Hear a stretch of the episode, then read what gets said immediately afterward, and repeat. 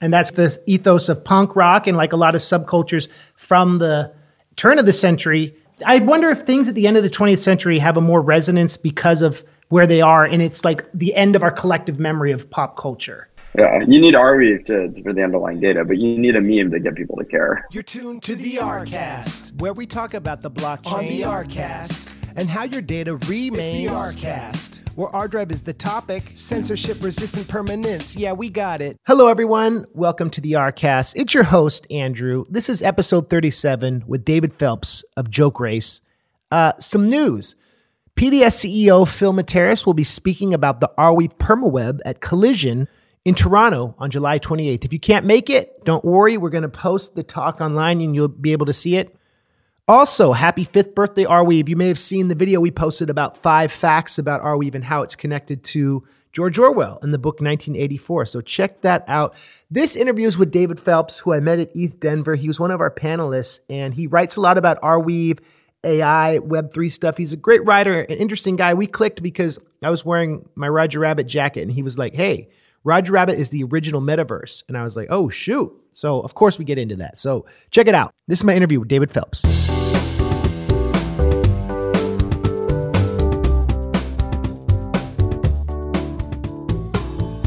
All right, friends, welcome to the Rcast. I've got David Phelps. This is a man I met at Arweave Day in Denver. Influential guy with a lot of cool ideas. What's up, David? Thanks for being on. Not sure about any of that is true, but I appreciate it. Thank you. Uh, an influential guy with some terrible ideas might be closer, but we'll see what we'll see what we wrangle out of my mind today. You're prolific. Yeah, quantity over quality, any day, any day. So, what got you into Arweave in the first place? Because I, I come from partially a film background, and a lot of film history is lost. A lot of major film history is lost. That includes major works that we would love to have seen by von Stroheim and Ophuls from the 20s and 30s. It also includes all the footage of the Holocaust which did not survive. There are no films of the Holocaust. And so if you start imagining the world we live in today, where now it's a lot easier to film things, it also needs to be, I think, easier to store them and to be able to preserve them as well.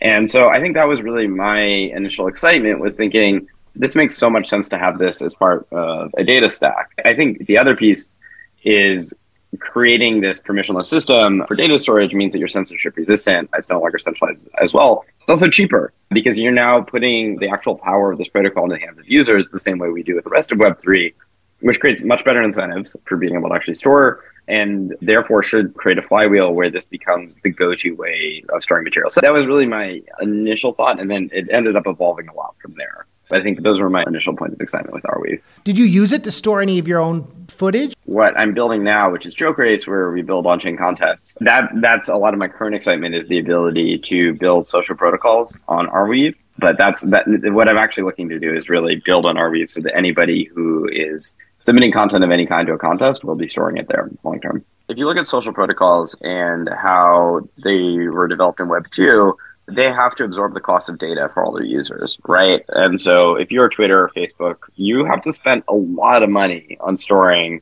video, images, text, etc. for your users, right? Users then participate in it for free, but all of those costs of data need to be subsidized immediately by some sort of advertising, right? And so the trade-off here is that users are giving up their data to these protocols, which harvest that data, sell it to advertisers, right? In order at the very base level just to pay for that running that service and paying for the cost of data. Long term, then they can start making a lot of profit off of it too. But there's immediate upfront cost for building a social protocol in Web 2.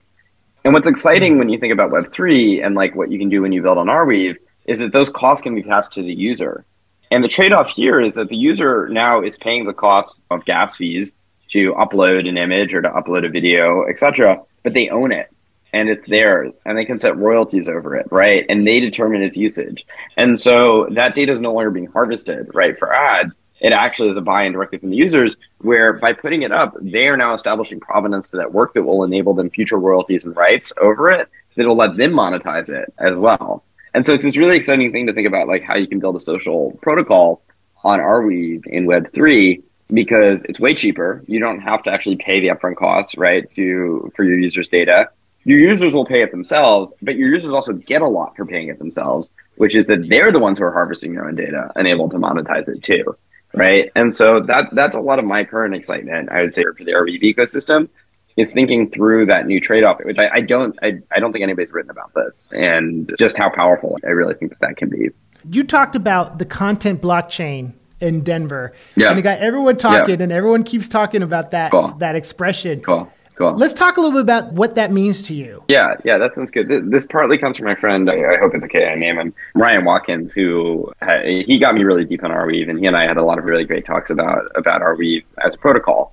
And so, a lot of people, when they think of Arweave, you know, they think of it as a data storage solution. And so, what they think of Arweave as is this way that you can permanently store data of any kind, right? And it's like an updated, economically incentivized kind of torrent service for storing data. What, what people miss in that framework is that it's a protocol that anyone can build on top of by launching smart contracts. And it's like the difference between Bitcoin and Ethereum, right? Like Bitcoin, you can just transact. Ethereum, you can have smart contracts, right? Where you're now establishing logic and rights as well and ownership. And the same thing is true for Arweave, right? If we just think of Arweave as data storage, we're thinking about it like Bitcoin. Like it just serves this transactional function. And we miss the fact that it's this protocol where more like Ethereum, where you can do all these things on top of it. And so when you start thinking about what is a, why do I call Arweave like a content blockchain? What do I mean by that? what I mean is that it's like a blockchain in the sense that it is this decentralized protocol that anybody can become a miner and so they can help run and participate in the system to immutably store data, right? But what's really, I think, crucial about this is thinking right now in blockchains, they're built for one thing, which is financial transactions. The blockchains, as we think of them, are really good for financial transactions. And that's the logic that dominates. And when you have a financial transaction, you're dealing with something that's very high stakes, but also, maybe more importantly, in terms of how we're thinking about architecture, means that there's dependencies. So if one person's balance goes up, they got some money from somewhere in the ecosystem, someone else's balance went down, right? Like fundamentally. And so when we talk about state, in blockchains, what we mean is at every block, we have to confirm everyone's holdings, basically, right? In some ways, like we have to at least confirm all the new transactions to know that if one person's balance went up, another one went down.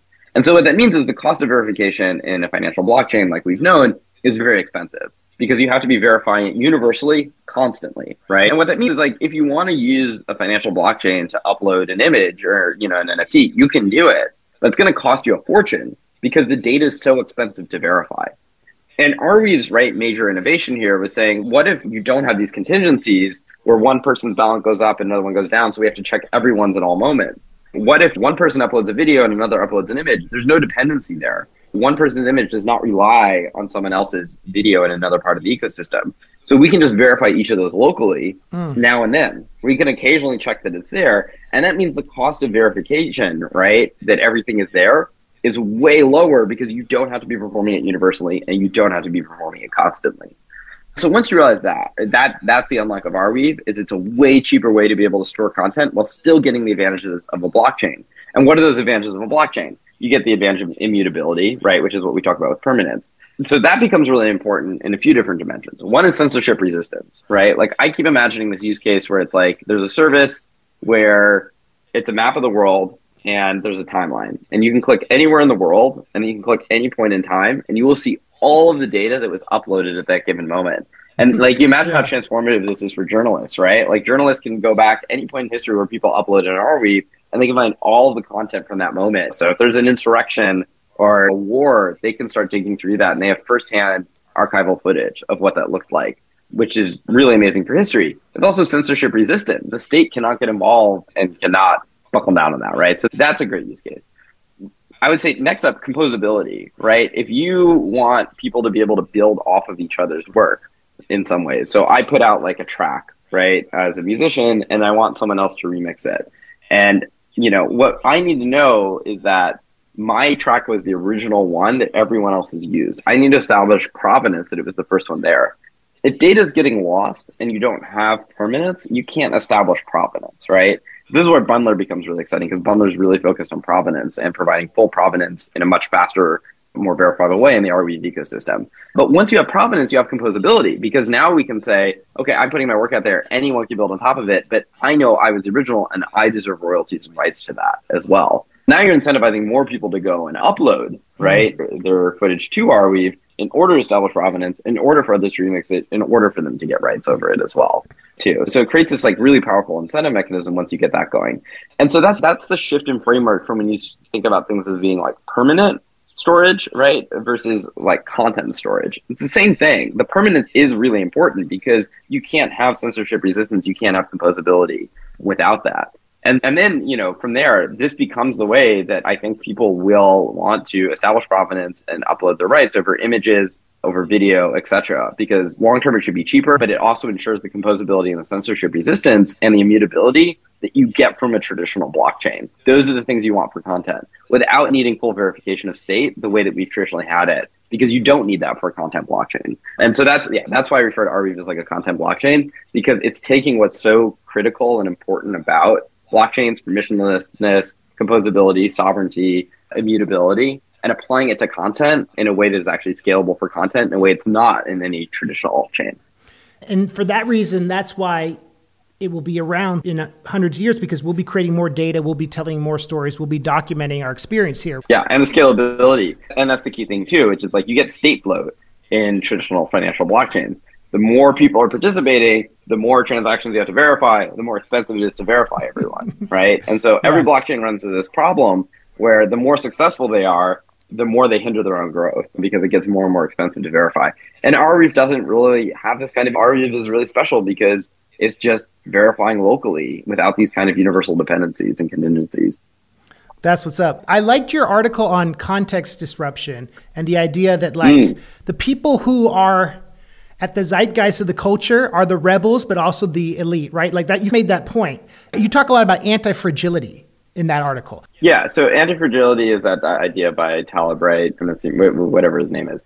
And the idea is that there, if I remember this correctly, there are certain things where volatility actually, in some ways, is the basis for their own stability. So the more volatile things are, the better these things perform, if that makes sense. They're anti-fragile. Like they thrive off of volatility, and that's when they do really well. And so when things are stable, they actually do a lot less. well, that's a lot harder for them. And yeah, a- anti-fragility is this idea where you have these kind of figures in pop culture where every time a scandal happens and you think they're going to be brought down, it actually makes them stronger because actually that scandal is that's what empowers them. So Trump is like a great example of this kind of anti-fragility where every single time liberals get excited that there's a new crisis is going to take him down. It actually turns out to be a massive opportunity for him that he wields and then builds more support for his base and people or people even love him for it and so that's anti-fragility in yeah in a nutshell the attention economy is monetized in a different way because it's not monetized by consolidated power it's monetized by the protocol and layer two things that like mm. reference how things are important so i was just wondering do you feel like arweave is a protocol that is conducive to anti-fragility? I think it's important for people to be able to trust the economic assumptions of Arweave. I know lots of people who don't, and they're convinced that something will go wrong and this is probabilistic and it won't work. And until the thing is, until every piece of content is guaranteed, if even one piece of content isn't guaranteed, then you're going to lose out on a lot of potential users, right? Because people need that full guarantee. And so that's lindiness. Like the longer that Arweave is around and people see that this content actually does survive, the more they're going to have faith and, and trust in it for sure. Now, in terms of what content succeeds, yeah, I do think there's a way where, yeah, any blockchain does have to be anti-fragile in the sense that you are you're assuming worst case scenarios, and those should be at the very least non-disruptive of what you're building, but potentially even supporting it. And you're right, like the attention economy means that like all news is good news, right? this isn't always the case, but to a great degree, when there's some scandal that emerges, that is usually going to be good for whoever is covered by it. Now, not universally, lots of people hate them for it, but lots of others will like them too. And this is just a lesson of the internet, which is no one is universally beloved. And so the way to succeed online is to have half the people hate you and the other half love you. Because as long as the people who are hate you are vehement and vocal about it, they're drawing attention to you for that other half to come and find you and love you. And that's that's I think the trade-off that a lot of figures like Musk or Trump, Kanye have made in the past. There's points where if you are trying to get mainstream success with a major brand like Adidas, it can backfire. but like a lot of times yeah. being able to be hated, Andrew Tate, right? To be able to be really hated by one group is really strong for you to be able to be loved by another. AOC, another example. And yeah, in, in, in terms of Arweave, I do think like we're gonna we're gonna be witnessing just an explosion of content. AI is to be producing tons and tons of content as well. It's pretty realistic, I think, to think that we'll probably have 100 times as much content in the next 10 years as we've had in the past 10 years that needs to be stored somewhere. And so, in terms of who gets attention, how does it get attention, what's out there, Arweave is not a curatorial mechanism, but it is a really important mechanism for people to start uploading and being able to have verifiable ways of proving that they were the original creator, especially in the world of AI, and monetize from the attention on them. You've been tweeting about AI. Are you optimistic about it? And how can it work well with Arweave? I'm pretty optimistic about AI. And I want to point out that there's a massive vertical here that OpenAI does not want to touch, which is porn, which has always been a really, really good tech. Porn's always been at the vanguard of technology over and over again because no one else wants to touch it. The same way that like drugs is what built Bitcoin, right? To Silk Road. Right. Finding those use cases that no one else wants to touch and proving that you can actually build for them is powerful. I, I personally think AI porn on Arweave will be a massive use case. In 1950s, if you want to make a 90 minute movie, it probably took you three or four months minimum to make a 90 minute movie just to shoot all of that and edit it on film by 2000 2005 if you want to make a 90 minute movie you could do it digitally and you can make a 90 minute movie in 90 minutes right? Just by digital. So you start having this explosion of content because it's so much easier to make it and it also cuts down the time of making when you can do stuff digitally. With ai it's like you can make a 90 minute movie in one minute because you can just type out a prompt and then ai can generate a 90 minute movie off of that. And so you start thinking about what that does for data right? It's every minute we're able to produce 90 minutes worth of one person for every person's minute they're able to produce 90 minutes of content. Think how explosive that is yeah. for the creation of content every and so then the question is how do you curate it? And that's a lot of what i think i'm spending my time with Jokerace is thinking about like curatorial mechanisms that we can use for people to determine what they actually want to look at and what deserves attention but yeah, there's going to be an explosion of all of this It needs to go somewhere and needs to be stored somewhere. And if people want to establish provenance and want others to be able to access it in a censorship resistant way. Let's talk about Jokerace. Yeah, so Jokerace is a decision making platform. So it's contests for communities to be able to make, execute, and reward decisions. And the way it works is you create a contest, you put a prompt out, people can respond to that prompt, people can vote on their favorite responses, winners can win rewards, and that's it. And within that framework, you can decide who gets to submit, you can decide who gets to vote, right? And so we were built in EVM, so we're connected to really all the EVM compatible chains. When you deploy a contest, you're deploying a smart contract to that chain. So it's no code smart contract deployment. And it means you can connect to any chain, throw one of these contests, add rewards for it, and you can do anything from hackathons to grants to bounties to DAO governance, right? To prediction markets to games to nominating your favorite community of the month to going to your users and saying what features do you want us to build? Let's create a list. You can create a decentralized product hunt etc so there's tons of different fun use cases. We're going to be launching the v3 next month in july. That'll really be the kind of crowning glory that we've been working towards for a long time and are very excited for that. But yeah i think about this as a curatorial mechanism fundamentally right? It's a way to curate and say what is valuable to our communities and when you come up with that list you're basically coming up with a list of your own values for what matters to you as a community too. And you can almost think about every vote as an attestation, right? It's an attestation on an entry to say this provided value to our community. And so you build up this really powerful reputation there as well. Now, where this ties into Arweave is thinking like, what about a film festival? What would a film festival look like? Or an essay contest or a photography contest? Or what if hmm. people want to generate their own NFTs? Now they're going to be submitting media, right? And the way we currently have it set up is like, you just have to provide a link to your media and then we'll render it. But that's all Web 2. What we'd like to do, right, is be able to build a way where that media can actually be stored in a Web3 native way, Arweave.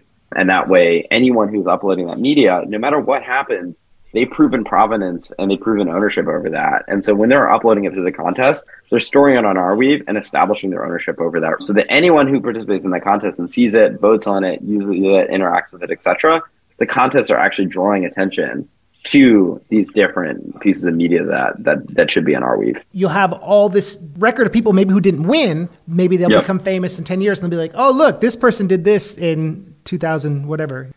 And it gets really exciting because, yeah, you didn't win, but maybe there was a jury member who voted for you where they gave 100% of their votes and you got more passionate response than anyone else did. Maybe some jury members consistently voted for all the same things. They voted for the same entries. These all lost, but now you see there's an alignment. Like their tastes are very aligned with yours. You should go form a sub community somewhere right? And so you can start, or maybe you tend to vote the same way someone else tends to vote, or your entry tends to receive votes from the same people that, that others receive. You can you start building out these social graphs that are really powerful to be able to establish, okay, these are meaningful relationships that people could develop as well. Right. And then you start thinking, if anybody got any vote from this contest from a jury member, that shows they created something legitimate in some ways. Someone found it legitimate, right, from the jury.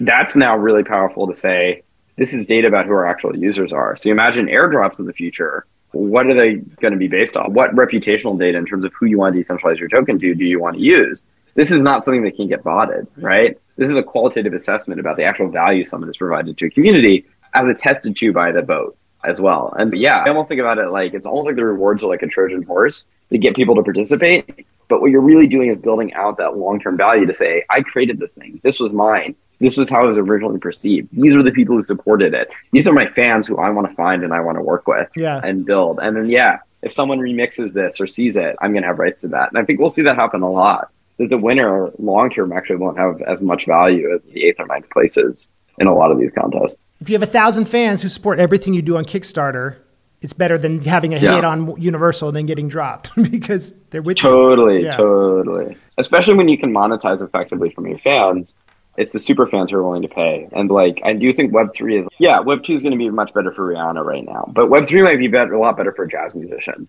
Yeah. Or techno DJ, right? Who wants their tracks remixed? That's where it can become really powerful. So there's a DAO element to that, if I'm understanding you yep. right. Yeah, I think we're rethinking what a DAO is as well. The term I've been using is modular community. And the idea is that you don't need a token. In fact, with our V3, it'll be tokenless voting it'll be an allow list based off of any criteria you've met that maps to an on-chain address. And so you can say, hey, anybody gets to participate in this contest who's liked me on Twitter or whose tweets I've liked on Twitter. And as long as you have an API that connects that data to the actual on-chain address, you use services like Guild for this, right? Now you're creating a one-time community based on behaviors that people have in common. And so mm. that for me is what's really powerful about thinking about what a DAO could be is it's not based on a bunch of people who bought a token. It's based on people who share these fundamental behaviors with each other. And it goes back to the most valuable asset, which is time, and it's the attention economy, like we mentioned. Like totally, that's what's totally. Up. I wanted to talk about another DAO, so, a, a, yeah. a decentralized autonomous organization of tunes who fought for justice. Yeah. yeah, yeah, yeah, yeah, They came together. They came together. Yeah. I was wearing my Roger Rabbit jacket at, uh, in Denver, and you were like, yeah. Toontown is the Roger Rabbit's the original metaverse. Who Framed Roger Rabbit it was my favorite movie as a kid, and I would rewatch it endlessly over and over. And so I was someone who grew up on old cartoons. And so I've spent a lot of time watching like old Looney Tunes cartoons and old Disney cartoons. And and Who Framed Roger Rabbit, right, takes place in 1940s Los Angeles, which is in the process of being razed. And there's this town, which of course is represents the unreputable part of town that is being razed by the good upstanding citizens of gentrifying Los Angeles, and that's Toontown. And of course, Toontown contains those ruffians who are outlaws banished from the good propriety of nice society in Los Angeles, by which I mean cartoons. And so these cartoons are made up of Betty Boop in black and white, as well for so Fleischer Brothers cartoons and Looney, uh, Looney Tunes and Disney cartoons, right? Donald Duck gets into this incredible dueling piano fight with Daffy Duck. and You get the two ducks together and and then a human enters into this world, which is Bob Hoskins as a detective. And so as a kid, I was just so enamored with this vision, not only of real life intersecting with cartoons, but all the different cartoon universes intersecting with each other. And it was like IP free for all, right? yeah. For them to have pulled off this movie and gotten the IP for all of it is like still one of the great miracles of like modern Hollywood. But it's what gets really exciting when you start thinking about the metaverse and permissionless creation, where you can now have all of these different worlds interacting with each other and what they can look like when they start to collide as well. And yeah, I do think a lot of times when I think about what are my values for open IP, letting anyone create derivatives, letting anyone create work Who Framed Roger Rabbit is really just fan fiction, you know, of these cartoons that hadn't existed even in 50 years or 30 years by the time that it was made and were brought back to life by fans for the purposes of this. And it's a really just beautiful piece of fan fiction and shows the power of what happens when you get rid of IP and have incredible ability for anyone to create derivatives and intersecting worlds as well. There's always every few years I see the viral tweet. They're like, "Does anime exist in the Roger Rabbit universe? What would that be like?" Yeah. Like, and I was thinking about one of the things that's special about that is they're toons. They're aware that they're cartoons. Second class citizens in Los Angeles. People are prejudiced against them, and something like Arweave would store Marvin Acme's will. And not an invisible ink, although I guess that was the original encryption. That's funny. But the other thing I love about that movie is that having joy and having passion motivates everyone. Yeah. And like in this blockchain Yeah. world, having a passion and bringing people's attention to the things you care about, that's something I took from Roger. And I love his line that a laugh is the most powerful weapon we have, right? That's how the movie ends. Yeah, they use laughter to win. Okay, so I think it's this idea going back to the context disruption, the idea of being the rebel and being an elite, right? Because Roger, I think the way he Yeah. wins is he's rebellious, he's new, people hadn't seen him in the '80s, but he's also like friends with Mickey Mouse, and he's in this world. So yeah, he's it's a context disruption in a way. The scarcest commodity is time in the attention economy. And so when people need to draw attention as much as possible, that trade off of, yeah, I'm going to make myself hated by 50% of society, but loved by the other 50%, it's not only worth it to say, I'm going to get more passion each way. It's worth it because actually the people who hate you are doing your work and campaigning for you. Right. Because they are selling you to all the people who will then love you. Right. And so like that's it's not even a trade off because you're building off of the people who hate you just as much as the people who love you to be your campaigners. And I think that's very much a product of the attention economy hmm. to get to that point. I think it's also a product of the internet where the mainstream has collapsed. There there are really the mainstream is just over the past 30 years has totally collapsed into subcultures because when we're online, we're connected to other people based on our algorithm. And that totally changes things, right? Where it's Yeah. like commonalities between people are not even based as much on generation anymore as they are on shared taste and a subculture that you find online, which can sometimes span different generations as well. And so that's that that's this really interesting phenomenon of what happens when it's better to embrace a subculture than to embrace the mainstream. And I think that's what really propels a lot of anti-fragility. And that's the ethos of punk rock and like a lot of subcultures from the turn of the century. I wonder if things at the end of the 20th century have a more resonance because of where they are and it's like the end of our collective memory of pop culture. Yeah, you need Arweave to for the underlying data, but you need a meme to get people to care. Yeah, that's tight. Dude. Eh, wait, is there wait, is there anything else you wanted to say about that movie? Yeah, I think Zemeckis, the director, had this great kind of string of films about revisionist history from 80s to 90s. And this is his obsession was making all these films about revisionist history, often based on the idea of what are the lies we have to tell ourselves to keep ourselves going? And what are the lies we have to tell ourselves about culture in order to provide a foundational unity for society to continue operating? And so those lies are can be quite cruel, right? It's like there's incest at the heart of Back to the Future, and then Forrest Gump, which is probably his most cynical film. It's just a series of lies where it continually misreads history deliberately throughout the film for the sake of sentimentality. You have Imagine by John Lennon is somehow in that movie turned into an anti-communist song when it was actually a pro-communist song. And so he's obsessed with this way that you need to tell lies about reality and make them sappy in order for them to become palatable to an audience. But I think with Roger Rabbit, he he goes the furthest with this, which is the this movie is based on them getting rid of cartoons so they can keep and trying to hide the truth, which is that the, there's actually cartoons among us, and we have to hide that from ourselves in order to preserve polite society. But of course, that's based on this lie that there are cartoons at all when we know there aren't. And so it's this really touching movie to imagine well, what would it be like if we could live in a world of our imagination and how would you map that and what would it look like in the cultural imagination? There's very few other works I think that have really gone there. Like I'd say Imagination Land, the South Park three part series hmm.